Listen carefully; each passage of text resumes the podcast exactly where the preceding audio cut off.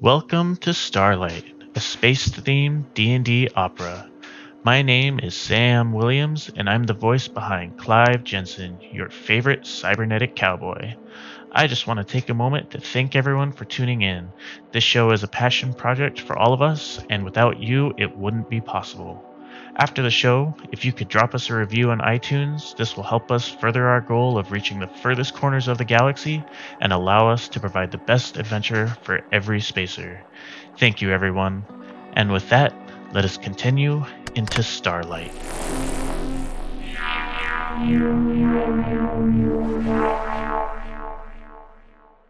Hi, guys. I regretfully am informing you guys that the audio quality is not up to snuff on my end here.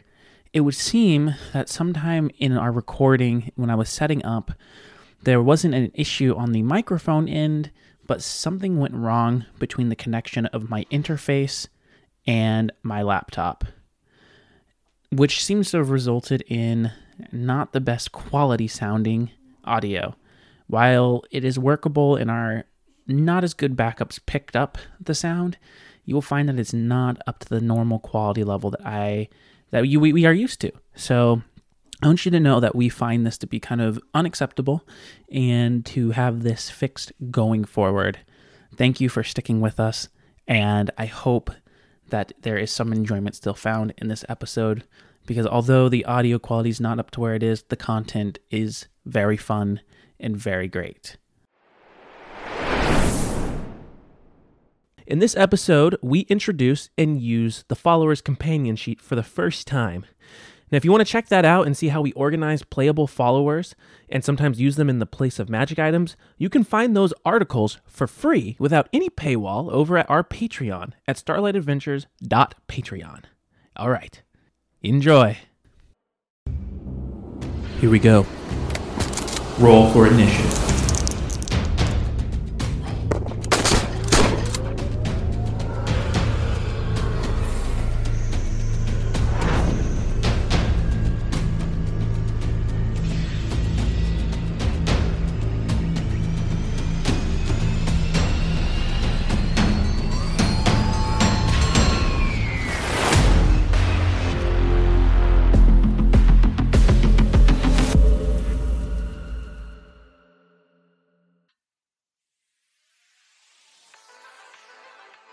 Alrighty.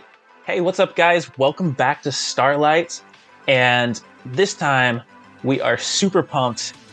We, as in me and Sam, because we are going and we are focusing in on what Clive Jensen is going to be doing. He's been brewing some magic adventure, and yeah, we can't wait to share it.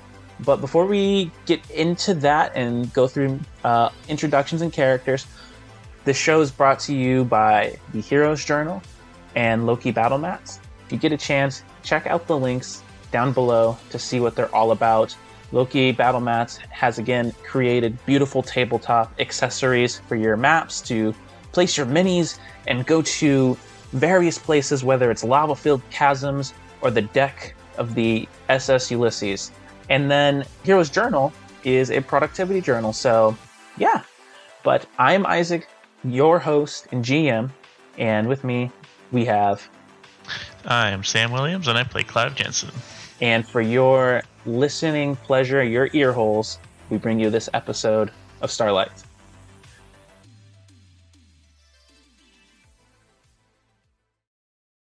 Hey, Neuralink, access memories. Accessing. At last, we turn to Clive Jensen. Since the final test that dubbed the Spacers officially as Squad Luma and shadow members of the Acer family, Clive has been concerned with many of his own affairs, namely the arrival of a long anticipated friend. Memories retrieved. Before we jump into this story, we are going to rewind time a little bit back. A few episodes ago, uh, Clive had been voted for inspiration, but we weren't able to give it to him. So now we extend this inspiration to Clive. Oh, sweet. Thanks, guys. Appreciate it. Yeah. Awesome. uh, hopefully you don't need it. yeah, we'll see. We zoom in to, let's say, early morning, steam and clouds kind of cover the top of this landing bay on one of the towers that juts off of Etrolis. It is not so busy, but it, it's also it's also not empty. You know, you have bots moving around on single wheels, others tottering on four legs, busy people and creatures going back and forth about their business, and one or two ships coming down. Every once in a while, this, these clouds that almost kind of sock the tower in start to open up as another ship comes through.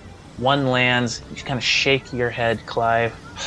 You stand by yourself because following the test, you started to not feel so well, and you also told the the other members of Squad Luma that you had some business to attend to, and out of respect and knowing that there were things that you needed to figure out for yourself, they let you while they went ab- about their business. And here you are about your business as the clouds part once more and you see a spaceship come down that you recognize. For this small instance, the clouds part just enough to give you the blue skies up above and like three different moons uh, almost lined up in the far background, just fading away as the morning continues to grow. And this ship just catches the light just right that it shines super bright like a sheen off the metallic surface that you kind of cover your eyes. And then suddenly the clouds cover it once more as the ship comes closer and closer. The ship itself, it looks almost, it flies like a diamond. Its shape is like a diamond, and you see where at the, the the thin ends where it tapers to points, you can see turret guns that look like they can swivel in all directions. In the center of the ship, you see not a small but a pretty big, sizable cockpit with uh, a darkened glass and you can just barely make out the shadow of someone within. The ship's coming towards you, and then slowly it starts to turn sideways. And as it turns sideways, you watch as two legs start to fold out from either side to allow it to kind of land, kind of creating this almost like putting it in a, like a vertical shape as it touches down. You see that this ship itself is scratched, it's dinged, and it looks like it has had many paint jobs, and in, since the last time you've seen it, when Horace proclaimed to have won it in a fairly intense game of uh, of gambling, it had been a lusty red, and now you can see that it has been painted over a faded purple that tapers into like blackened edges, and where the old name used to be it is crossed out with like yellow spray paint and a new call name spray painted underneath in yellow. It once read Red Rocket, and now underneath it in yellow it reads Wanda. The gate opens. As it opens, it's kind of like you get that moment of like steam that comes out, and you see this darkened shape walking, and slowly as the the boot steps lead up to knees and legs and torso, you see Horace Mickleby making his way towards you. He looks both directions, and when he finally sees you, he lights up, a great smile upon his half dwarven face. The hair on his head is pretty much completely bald. He has great, shaggy white eyebrows and white mutton chops that hang uh, bedraggled almost down past like the round of his Adam's apple, and you can see he's in a jumper suit with a uh, small bits and bobs of various second skin suit armor over it. And as he's walking out, you see his trusty blaster holstered in the side, and spray painted on top of that, you see the words BAM in yellow. And in the other one, he walks out with a tray of cupcakes. Clive Jensen as I live and breathe. Bring it in, brother. Oh, Horace, it's good to see you again. It's been a while. Uh, this was ever since we got in trouble in that prison, right? You were helping me out a bit.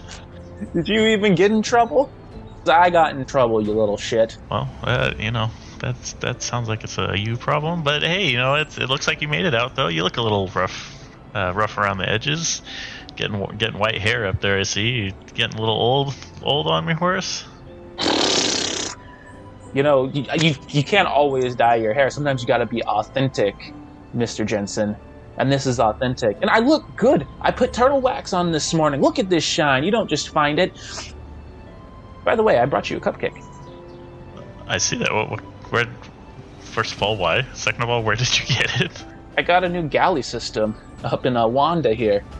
Yeah. Been picking up some new skills. What, what's up with the, the the ship change? The name on the on the ship, Wanda. What what is that? Look, a ship deserves respect, as you very well know, Clive Jensen.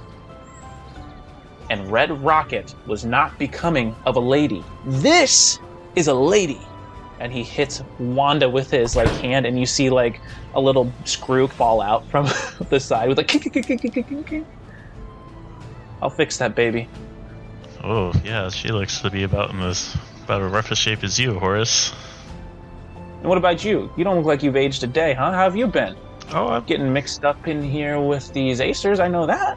Uh, yeah, you know, a little bit. I've met some people along the way that uh, that I've traveled quite quite far through the galaxy with. You know, doing various things, and it just ended up happening that uh, one of those guys was a Acer Berserker character, and you know, our journey led us here, and now I guess technically I'm an Acer, although I'm not really sure it's it's been pretty wild. I mean, Acers and dreadnoughts and mythical water creatures. It's been it's been wild. Shut Horace. up. Shut up. Shut up. The Clive Jensen I okay. That's awesome. Yeah, you know, I I did my best to stay low and stay quiet, but it just seems like I can't get myself out of these out of these predicaments. Well. And you see that he gets very serious as he leans in. He goes, You have been treading in dangerous waters, trying to uncover things that some people would say are better left covered up, so. Mythical creatures, dreadnoughts, acers, yeah, they're all bound to find you. But. Here, come on. Why don't you show me around? Show me a little bit about what's been going on since we've, uh. last dealt with Ophax there. Well, I mean, like I said, just I, we only just got here not too long ago, so I, the only place that I've really visited was this big ass tower, and you know, I was went to the archives to do a little research, a little bit of research on uh, some of the things that I've been working on, but yeah, you know, I why don't we walk around and take a look together? We can kind of chat about what what's been going on. So what have you been up to? I mean, you've traveled halfway across the galaxy just to come find me. Uh, I hadn't seen you or really heard all, all that from you after the prison. Um, well, so let's see. After you killed Ophax and lost control of yourself, since I worked my ass off to get that job so that I could then smuggle you in to get to Ophax, it then fell on me to take the brunt of it. And I appreciate that you ended up talking to Warden Yip and doing whatever it is you guys did to get her on, uh, to be a little bit nicer, more lenient. I was still working salt mines for a good while there to, uh, to get myself out of trouble. Oh, but it- and I would, it, looks. it would be a lot worse if you hadn't done something. But I mean, it looks like it did some good for you. Put a little hair on your chest, you know. I mean, so really, I think I am the good person in this scenario. Whereas I do appreciate your help in me getting into the prison. Really, I think I did Next you a time. favor. next time you can take the job and I can do the interrogating. And then you can take the fall, and I'll go gallivanting across the universe having adventures. Um. Yeah, well, well, we could discuss that. We could discuss our roles in that situation. I mean, who knows? I may, you may be able to, to come with me on our next adventure anyway. That's what you've always wanted, right? To see to see everything, you know, go on these adventures. He kind of stops in his tracks as you say that. And he's like halfway through eating this cupcake, like the purple smears on his face. He goes, What did you say? Me having adventures? When did you. And you see this like look of like happiness on his face for a moment. And then he realizes that maybe he doesn't quite know whatever it is he's, he's thinking. And he goes, When did you remember that what I wanted to do was go on adventures? Well, first of all, why are you eating my cupcake? I thought you said you got that for me, so now I'm hurt. But There's more in the uh, Wanda. uh, you know, I I don't really know. I don't really know how to how to explain it. I've just been having all these weird like dreams and visions recently. And you've been in them. Really? Like what? What have you? Like What, have, the you, I- what have you had? What have you thought? the most recent I was I was in a in a field like on a farm and I had a wife. My wife was there Yes, yes, yes, yes. and uh, you were asking me to you were you were shipping out and you were asking me to go with you, but I was I was telling you like that I couldn't, that I had to stay and I had to I had to take care of my family, I had to take care of my wife. But it it all just seems really blurry to me. The the one thing I always do remember in these these dreams and visions is I see that I see that rifle in the corner, that snow camo rifle. And all of it seems familiar, but at the same time unfamiliar.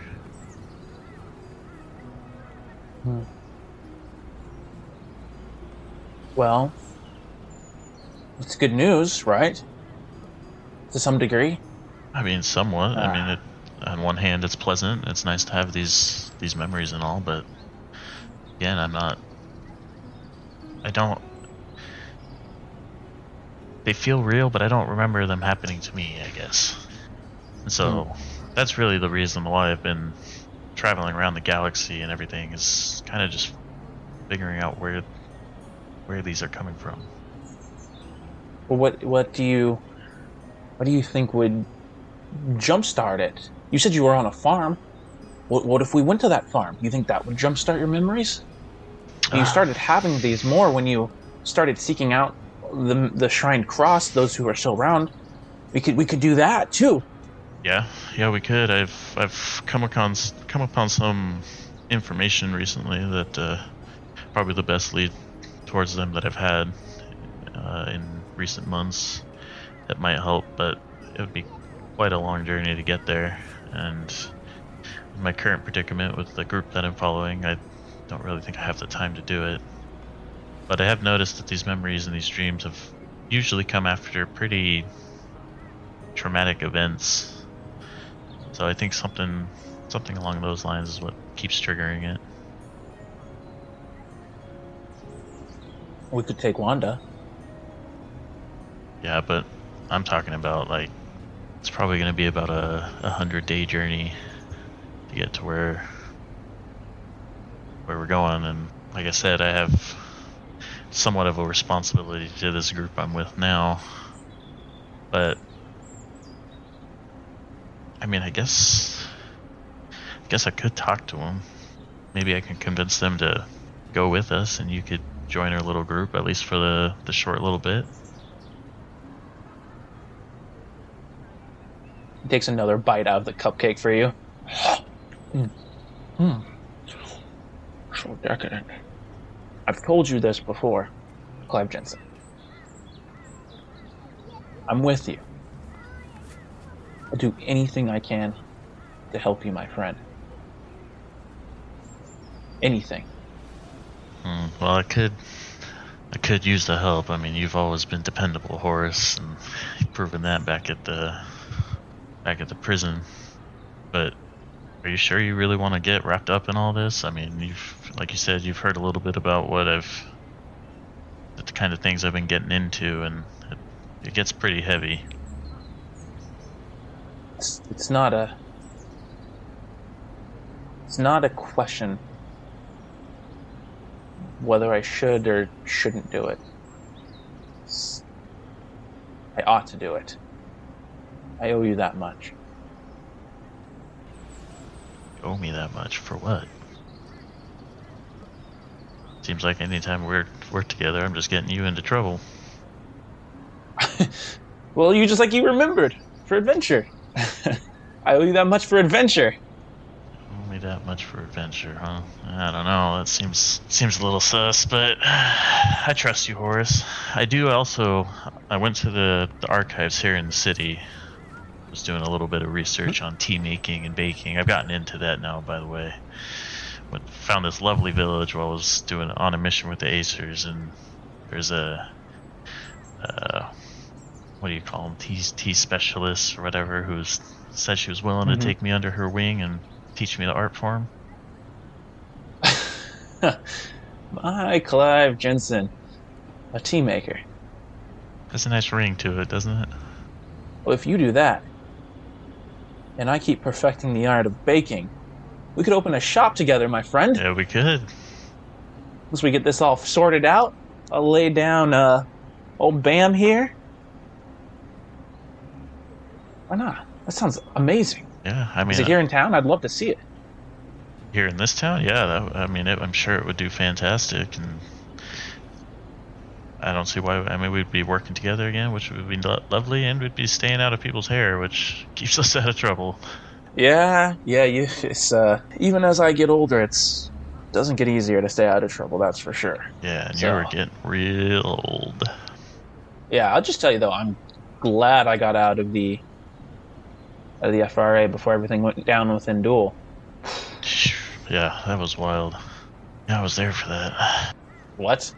But that's besides the point. Um, I also have another lead on the Shrine Cross. Is in uh, is a news reporter that was there when the Shrine Cross was raided, and she works at the. Kron News Network on XR4. Have you ever been there? New Toral? Oh yeah, sure. I've been there once or twice. New Toral? Yeah. Yeah. Kidding me?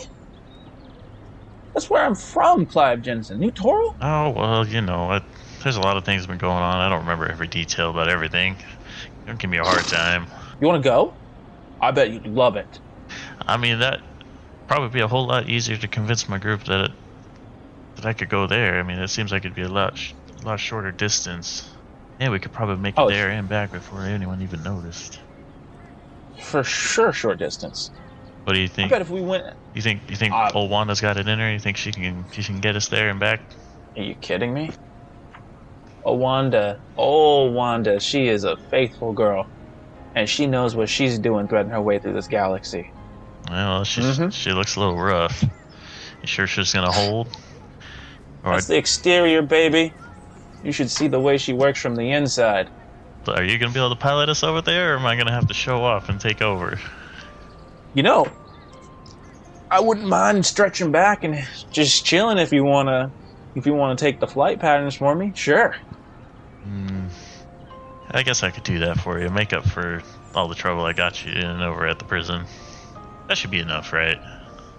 Oh, that'll be perfect. Just let me re up on some supplies because I am getting tired of freeze dried flour and various other things. You're still eating that stuff? God, you know that shit's bad for you. Yeah, well, you It's know, probably what's aging turns you. your face. I think it's what got rid of my hair. That's probably true. That's why I stopped eating it a long time ago when I told you to. Yeah, well, you know, habits die hard. So Yeah, we'll get some fresh stuff here, and then what do you think? We take off by the night? Yeah I think so. I think that'll be our best. I just gotta send out a message to my comrades and let them know at least that I'm gonna be gone for a little while, and, and I guess we can move on from there. All right, you do what you got to do. Yeah, that sounds good. I'll go pick up the supplies and then meet up with you maybe a little bit sooner than that. We'll grab some food. It's gonna be great, Clive. Been looking forward to this. Yeah, it's been a while. It'll be fun working together again. Um, and in the meantime, I'm gonna send a message out to Ray and Atlas, kind of let him know that, uh, hey, Horace has showed up. We're gonna we're gonna head off off planet for a little bit. To I need to help him out with some stuff that he's working on, and since we've got some downtime anyway, I figured uh, you guys would be fine here. Just keep me updated, keep me posted on anything that goes on here, if or if I need to make my way back because the Acers need us for something, you just let me know.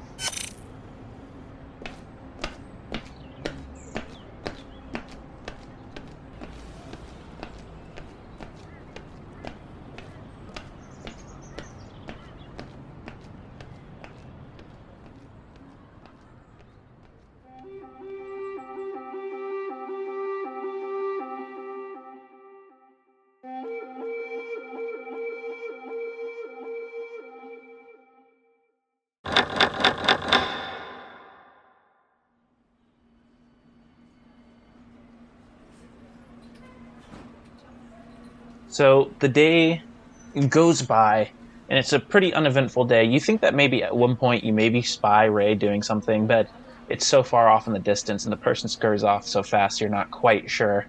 And you know there are like little hints and whispers of like the talk of the day. Some of it seems to concern some Duke fella being overthrown, but other than that, it's a, it's a good time of just catching up with Horace, hearing some of his the tales of what it was like to hear about the Pelagium Pact from uh, his perspective of where he was, his his excitement about his newest hobbies, yet another failed relationship for him.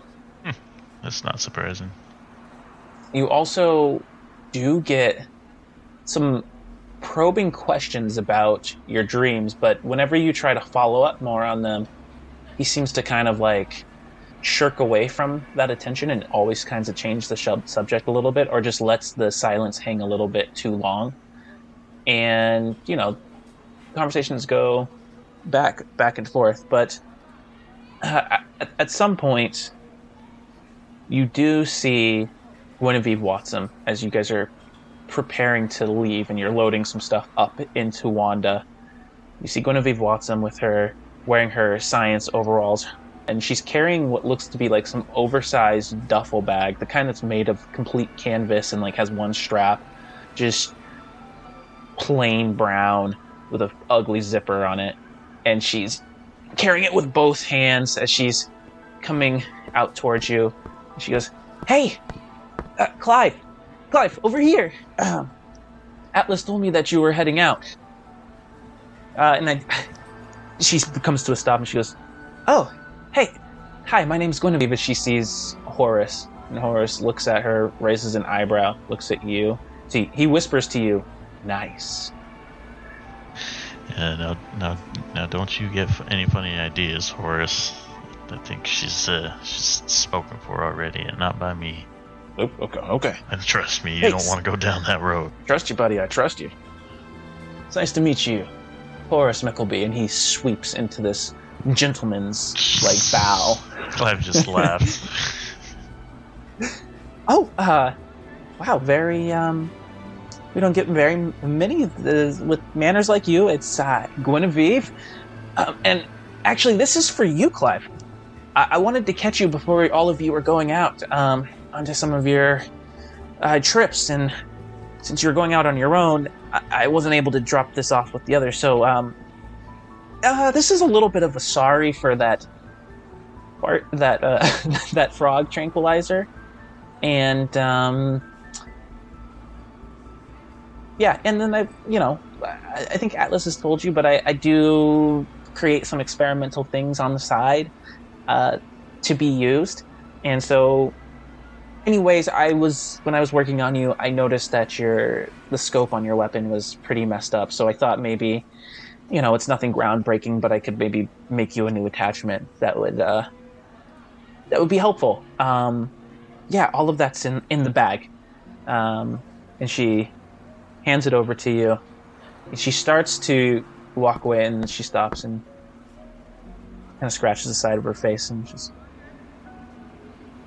now, you make sure you come back safe, okay? I don't know what you're going off to, but if it's anything like what Atlas does, then there's a good chance you might not make it back.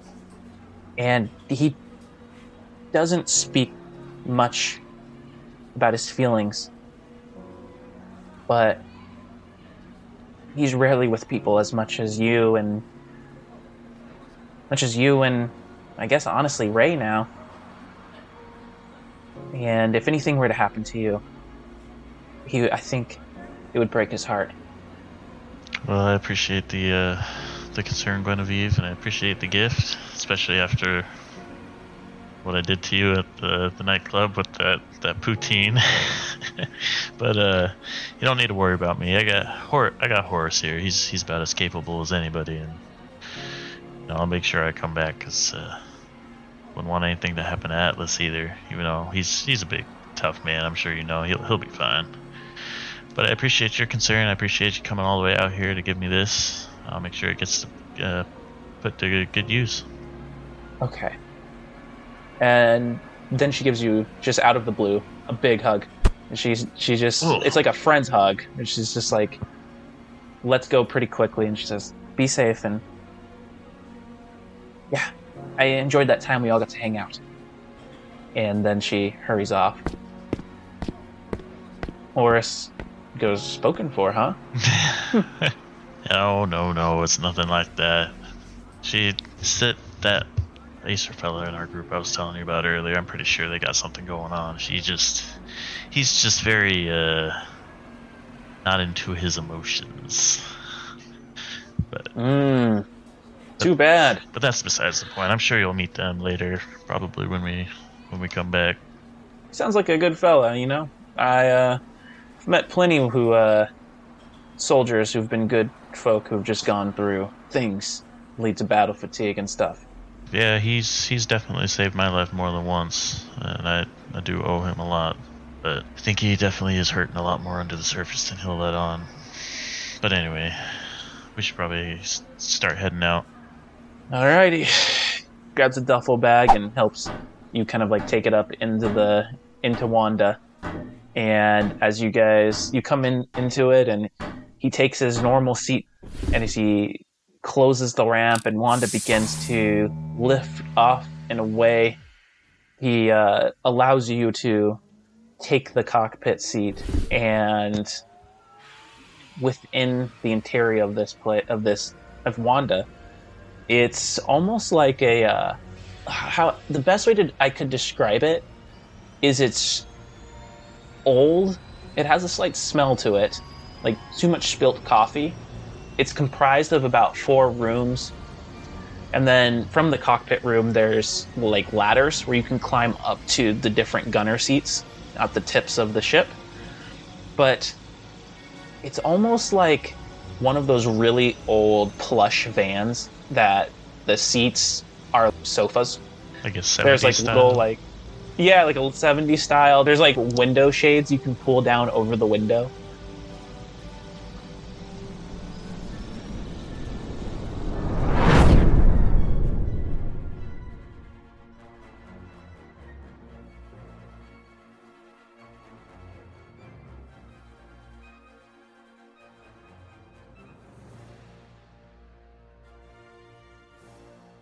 Can you make a perception roll? Yeah. And Clive's just like, you know, gathering, gathering his thoughts. He's like, man, Horace, when was the, when was the last time you cleaned this place? It reeks. Well, it's not like I'm entertaining anyone. Well, I can definitely see why. Uh, 18 for insight check. in the cockpit space as you are piloting it, you notice that there are like a few personal effects. One being like a, a bandana of green that's like hanging from like a little hook of some sort. It seems to kind of like hang in a place where a lot of people would put stuff for like good luck, maybe. There's like a little plaque on the side that says something to the effect of don't fly faster than your guardian angel. And then also you see a small tray filled with like a white powder and sitting in the box partly in is you see a syringe that has like a little bit of like liquid within it you would know that this is a particularly dangerous drug called dagger and it's not something that you would ever recommend anyone partake in. Then you also see a picture that is set up in like an old frame. You just barely see it, but you do see the totality of it as Horace nonchalantly comes walking over with like a cup of coffee he made and he like nonchalantly like kind of flips it down thinking that you didn't see it and grabs it and puts it into a back pocket. But it is a picture of what appears to be a much younger Horace brown hair like full head of hair. He is dressed in a very fine like suit and then has uh, a kilt beneath that and he is standing at the best man position of what looks to be like a wedding scene, except that the wedding scene has you and your lovely bride, or once bride, standing next to each other. And everyone looks happy in the midst of a toast. And he sits mostly on the other butt cheek, sips from the coffee, and he goes, So, this is going to be something, isn't it? Yeah, I think so. What, what was the what was that picture? Looked like it, maybe you were in there, but younger. Picture? What picture? Yeah, the one I just saw you put in your back pocket. You're not as sly as you think you are, Horace. No, no, Clive Jensen. I, I think that you're, um, I think that you're seeing things. Oh, did you hear that? That's the ding of the uh, galley oven getting prepped. I will be back. He knows something. He knows something that he's not telling me. But oh well. I noticed anything else in the in, was there anything else in the cockpit besides the picture and the possible drugs?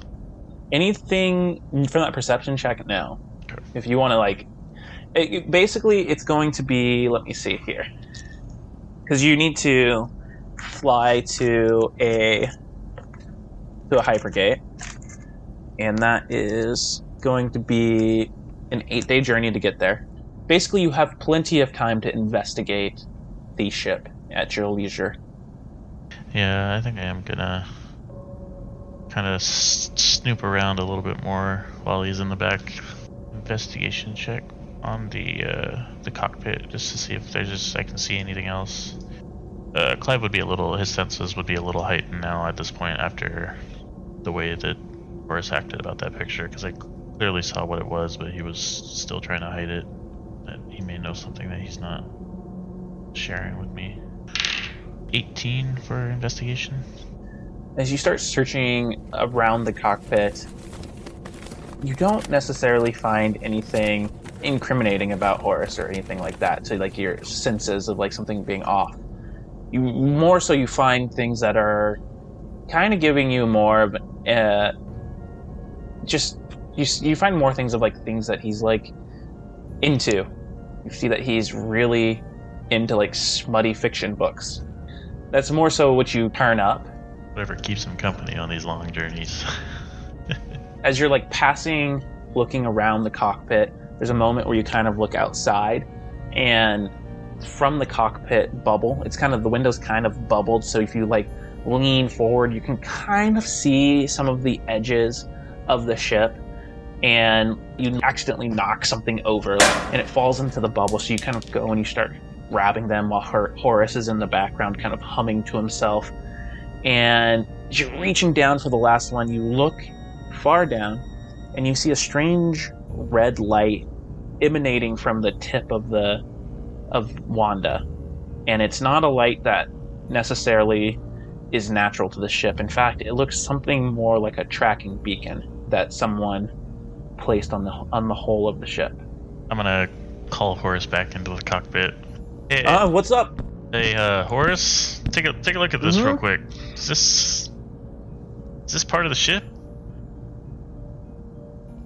Doesn't seem like it should be there. The hell is that? No, that shouldn't be there. Oh, Wanda, what have they done to you? Somebody, is somebody following you, Horace? I mean, it looks like a tracking beacon. If it tracks like a tracking beacon and it looks like a tracking beacon, it's probably a tracking beacon. Someone's probably tracking us. Yes. Okay, I don't need your sarcastic attitude. I was asking you a question. Who would it be? Do you have any Well- idea who it might be? Who, who have you pissed off recently, Horace? I know you've been good at that. Who have I pissed off? I don't know. Warden Yip. And he starts to actually think seriously about it. Mhm. He rolled a history check to see who he's pissed off. He rolled a natural one. I don't know. I'm perfect, man. oh, you're still as full of yourself as ever. Ugh. Well, we need to make we need to make a we need to get this tracker off the ship, or we're gonna be in trouble. I agree. We could, uh, we could find out who's tracking us. You mean like set a trap? Why not? You kidding me? Someone's tracking us. Yeah, I mean, I mean we haven't we haven't flown too far yet. I mean, they're still probably who knows how long they've been tracking your your ship, but they're probably not too far behind us. Well, then I suggest we land this thing and see if we can't find out who it is. All right, all right. We're not too far out. You want to bring her back down planet side? Yeah, I think that'll be best. But we gotta try to not act act like we know. So just act natural, park it where we normally park it, and just go about our business. All right, we're making a U-turn, my friend. Making a U-turn. Wanda, let's show them what we got. You're not making a good show of yourself getting caught tracked.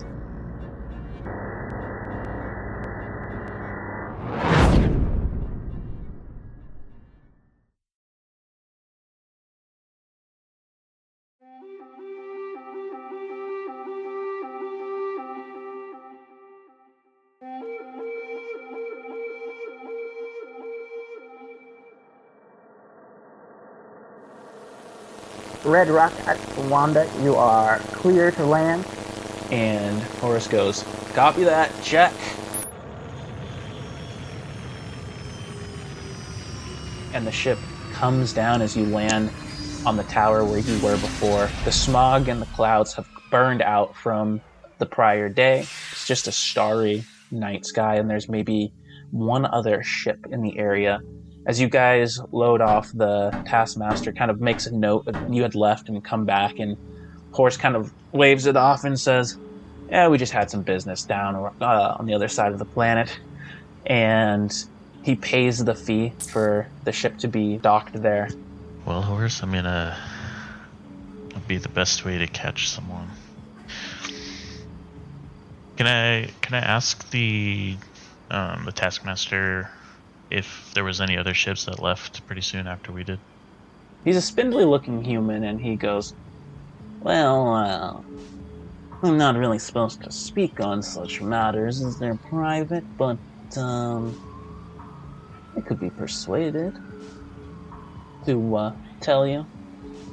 I mean, I guess I could, you know, accidentally transfer the wrong person some credits if it if I could get a little bit of information, if you know what I mean. Well, if you were to accidentally transfer the wrong person's some credits, uh, that wrong person's account might just be these here digits. And he kind of turns over like a, a data pad for you to see how much do you want to transfer. Like a hundred credits. That'll do it. Yeah, it was a ship by the name of Balin's Cry. Had two, uh. No, no, wait. Three folks flying it. Mm, nasty types. All of them white knights. Said they were looking for a particular scent. Horace, do you recognize the name Balin's Cry at all? Horace shakes his head. "Oh, I've never, never heard of that. All right, well, I say thank you to the taskmaster, and I look over to Horace. I'm like, well, I think we need to. Should we wait around to see if these guys come back? Seems like they're only tracking our ship, so if we head too far from the ship, they may not know exactly where we are. We could set up a trap for them, or we could wait We could wait here on the dock, see if they come back. Confront them then. Like the idea of gathering some information. We could hide here on the dock. Maybe we could get an idea of who we're dealing with. Yeah. I feel like our best course of action is to try and find a good vantage point. Whether we wanna you wanna pull an ambush on them or just do some reconnaissance, I'm game for either. But if they put one scratch on her, there will be hell to pay. It's pretty late, so how many people are on around the, the docking area? Oh, it's it's dead. It's just dead, so it's pretty much just okay. Yeah, and the the taskmaster doesn't even stay on the dock. He like leaves, goes some into the tower itself, into like some separate place, do whatever he's doing because it's not warm out there and there's not many people landing. Could I do like a survival check to see if maybe there's a spot that Horace and I could wait out in in the docking area to see if the ship comes back? Definitely Uh, do you want survival, stealth, survival. fifteen? What do you see? Just see a lot of like cargo crates. You know, I'm assuming that that the dock is used to uh, store a lot of freight and whatnot for like freighter ships taking supplies and- everywhere. And I would imagine that there's an area that's pretty pretty full of that kind of stuff. I'm gonna grab this the scope off of my gun and kind of use that as as a better view on anything that might be coming in. As you're looking with that, you can make your perception roll checks with advantage.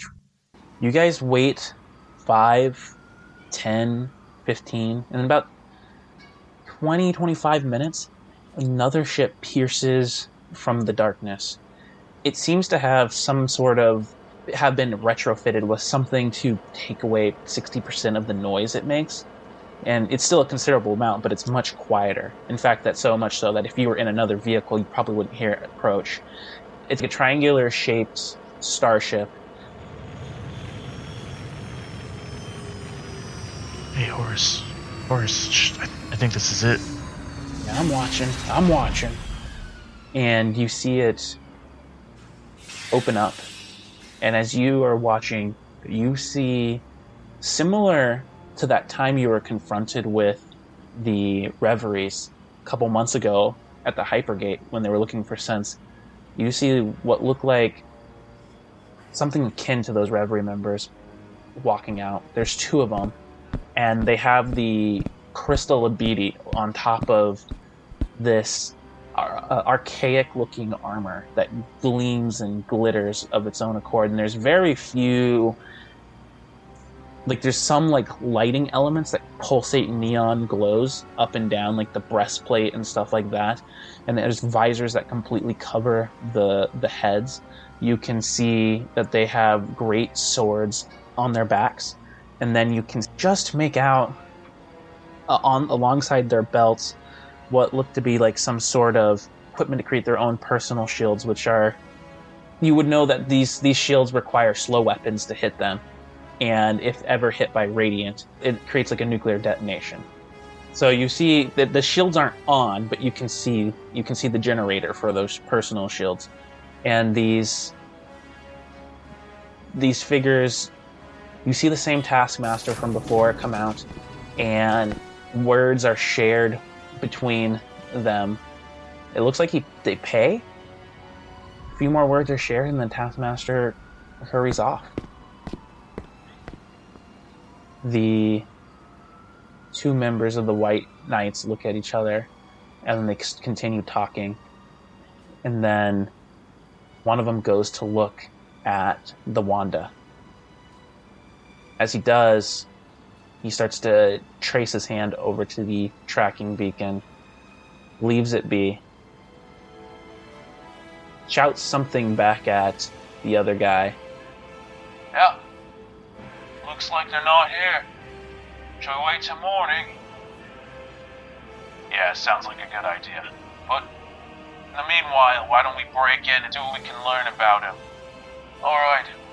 Why don't you go grab Aaron and see if he can open this up? And then the other White Knight heads back into the ship to go grab this Aaron fella. Well, Horace, I think. Does Wanda have any sort of security measures built into her at all? Ah, besides the basic minimum, not really. I haven't really had the time or money to put into that. Kind of been working in mines, remember? Oh, I guess that's true. I guess that's true. And how many how many guys were there? There were two outside, but sounds like there's a third inside that's within their ship, Balin's Cry, to come and try and hack open the doors to Wanda. And so there's one in the ship. One's going back into the ship to to get Yes. him. So there's only one out there right now. There's only one out right now. And how far away is he from us? He is about 50 feet, And how far away is he from his ship? about 20. 20. There are various other crates along the way, and there is a third ship that's maybe like in the center of the landing pad. Could we start moving, like moving it a little bit closer, but staying behind crates or behind the ship? Go ahead and give me a stealth roll for you and Horace. Horace has no pluses. Got a 19, and Horace is gonna get a nat 20. So Horace goes, All right. It's like the good old times. And you guys start to make your way. You masterfully move your way with those high rolls, not to one set of other crates, but also underneath the legs of the docked ship. And you are you're about 15 feet away from Wanda and about 20 feet away from Balin's Cry. And the member of the White Knights is still staring his back towards you up at the ship. You can hear the sounds of voices emerging from Balin's cry. All right, Horace. I think, I think before those other two come back, I think we should try to grab this this guy while he's while he's not paying any attention. See what kind of information we can get out of him. I think you and I are gonna tag team him. You go up and knock him out real quick, and I'll drag him back, and we'll hold here until the other guys leave. I love it. It's gonna be like that time we both grabbed that Arkin down at the sands of Glamour. It's ah, beautiful. Yeah, yeah, I remember that. That was man, that felt like it was a lifetime ago. Yeah, that's why my nose is crooked. I got hit by the hoof in the face. Oh yeah, I remember you cried about that for a whole week. It was just Yeah, bleeding yeah. everywhere. Okay, enough reminiscing. We're gonna lose our chance. You ready? Yeah, let's do it. You're going to roll a stealth roll for both of you again. And it's going to be versus this guy's perception. Okay, Horace got a 17.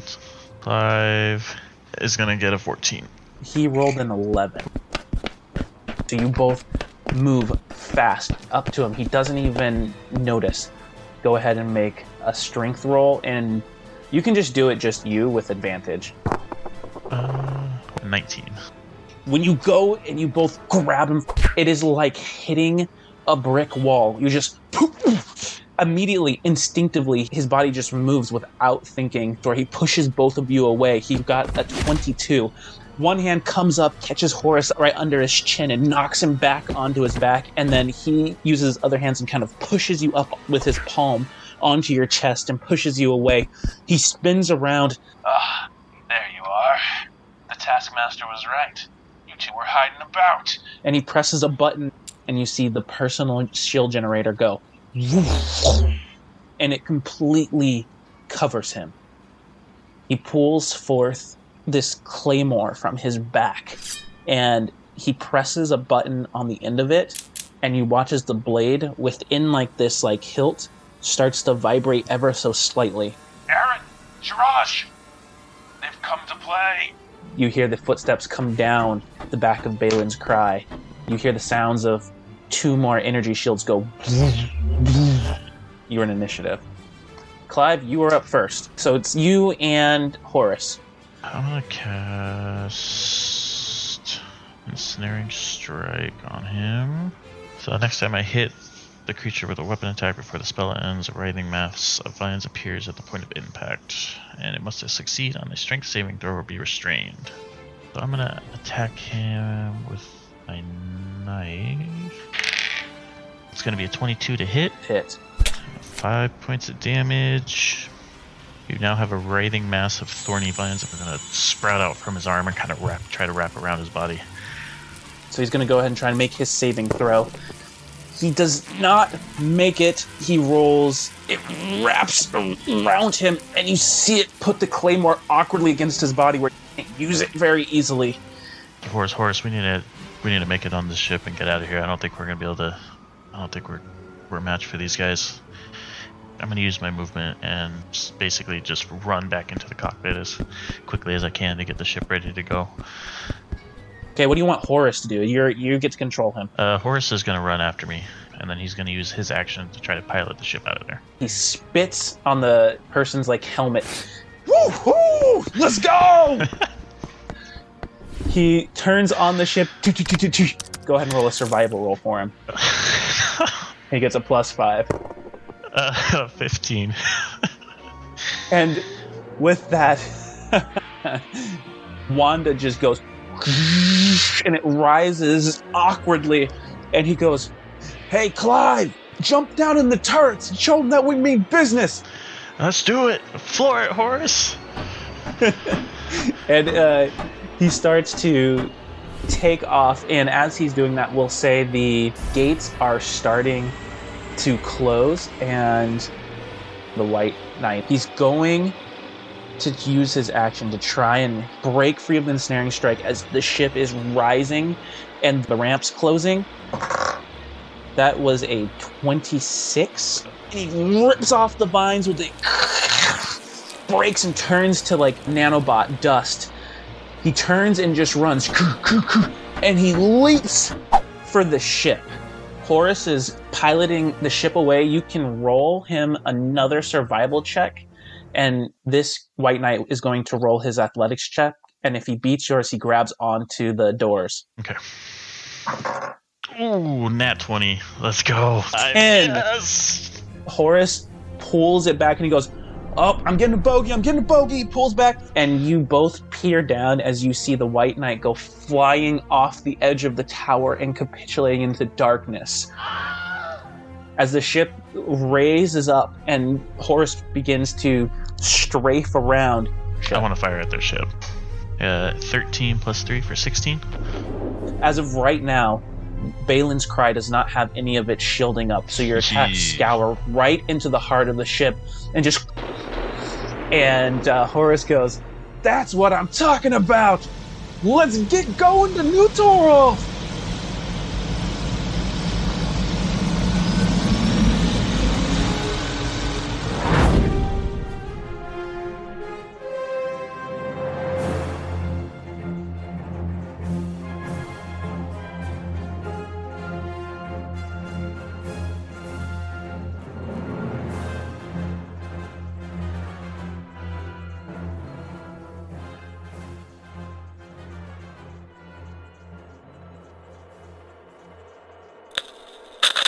Man, haven't been together more than a day, Horace, and look at look at what we're getting ourselves into. this is what you missed with me being gone. We need to hightail it to New Toro before anybody finds out what we did, and before they are able to repair their ship and come after us. It's from there as you're kind of like speaking through the relays from the bottom of the of the turret. You know that you look down at your feet and you see the picture that Horace took out of the picture frame and he tossed down below, hoping that you wouldn't see it. Like, just kind of discarding it as quickly as he could. You see it below your boot as you move it. And uh, you can see it's like slightly bent from where you stepped on it, not realizing it. And there's a little bit of writing on the back. I'll look at it. You pull it up. It's you get a better look at the at the picture and one of the things that that strikes you is just how happy everyone looks. You can almost feel that day, even though you have no memory of it. And it's you don't know why Horace would try to hide that from you. But the other thing is, Horace looks much younger than he does now much younger than even when at the prison. But for you, it's like, it's almost as if you all have always known Horace at the age he is right now. You can't really remember a time when he was younger, but there must have been. Even earlier, you noticed the crow lines on his face, and compared to here, It looks like a boy that managed to grow a beard. But the other thing that you notice strange in this picture is the man in the picture, you know it's you. You just do. Maybe it's the wolf like eyes, the smile, or just a sense of knowing. But this person doesn't look anything like you otherwise. This looks like a different man, but somehow you know it's you. And then on the back, as you flip it over, it's words written from to Horace, and it says, My dear friend, thank you for officiating our wedding. Tess and I had the greatest of times. And even though you will be shipping out soon, I hope that you keep this picture with you always to know that I hold you close and dear as a brother and as a friend. And then the bottom is signed with the name. And what is the name at the bottom? Corby. And I think that that's probably how this game ends with you guys Escaping. shuttling us as you guys shuttle away, escaping to the hypergate. The crackles of Kashin air control members yelling at you guys as to like why you would open fire. the time that we're uh, leaving, also, I'm, I'm going to send a message to the, the group and update, especially Atlas, and let him know exactly what happened. Um, Mhm. And to send him, if I can, like a maybe a like recording or that my uh, Neuralink might have captured, so we can just kind of see that this is what happened, that we were being tracked, we were being attacked, kind of thing. Um, so that way, it'll hopefully ease the blow uh, when we eventually have to make our way back. In the midst of the chaos, you guys make your way out into a sea of stars towards the hypergate. And in that time, you also get a chance to look through the rest of what uh, Guinevere packed you. And it seems to be just like some spare clothes, very mothering. But also, there's a small note that says something to the effect of how much she enjoyed that you guys would even think to invite her out. And she also really loved your company. And then she also says, I don't know you well enough other than that you snipe, so uh, here's a charm. The note basically tells you about a charm that her grandmother made for her, but it's a charm for protection. According to her, it holds some amount of magic, although she's never seen any real magic come from it. But nonetheless, she thought you might like it. It is the outside is reamed in gold, and the inside has like a onyx black beetle set in the center. Deep purple stones silhouette the outside of it, and then you actually realize that the entire beetle is actually carved of crystal. And as a magic item, this is what it is and what it does. It is a scarab of protection. There is a small, minute crack that does run through the center of it, and it does require attunement. If you hold this beetle shaped medallion in your hand for one round, uh, you kind of start to realize some of its magical nature, and it provides two benefits while it's on you. The first is affected by the crack. Normally, it would give you advantage on saving throws against against spells all the time. With the crack in the middle, it gives you three charges for saving throws against spells, and then additionally, the scarab has twelve separate charges and it's if you fail a saving throw against a necromancy spell or a harmful effect originating from anything that would count as an undead creature, you can use your reaction to expend one charge and turn the failed save into a successful one. But the scarab will crumble and destroyed when that last charge is expended. And those charges never come back. But the ones against regular spells recharge every day at dawn. And with that, thank you guys for listening, and We'll see you next time. See you around, guys.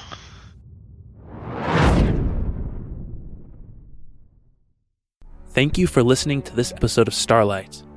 If you enjoyed this, please like, share, subscribe. For early releases, exclusive RPG content, and other bonus material, check us out on Patreon at patreon.com slash starlightadventures. And to reach us for questions to be aired, email us at the starlightadventures at gmail.com. See you next Tuesday, Spacers.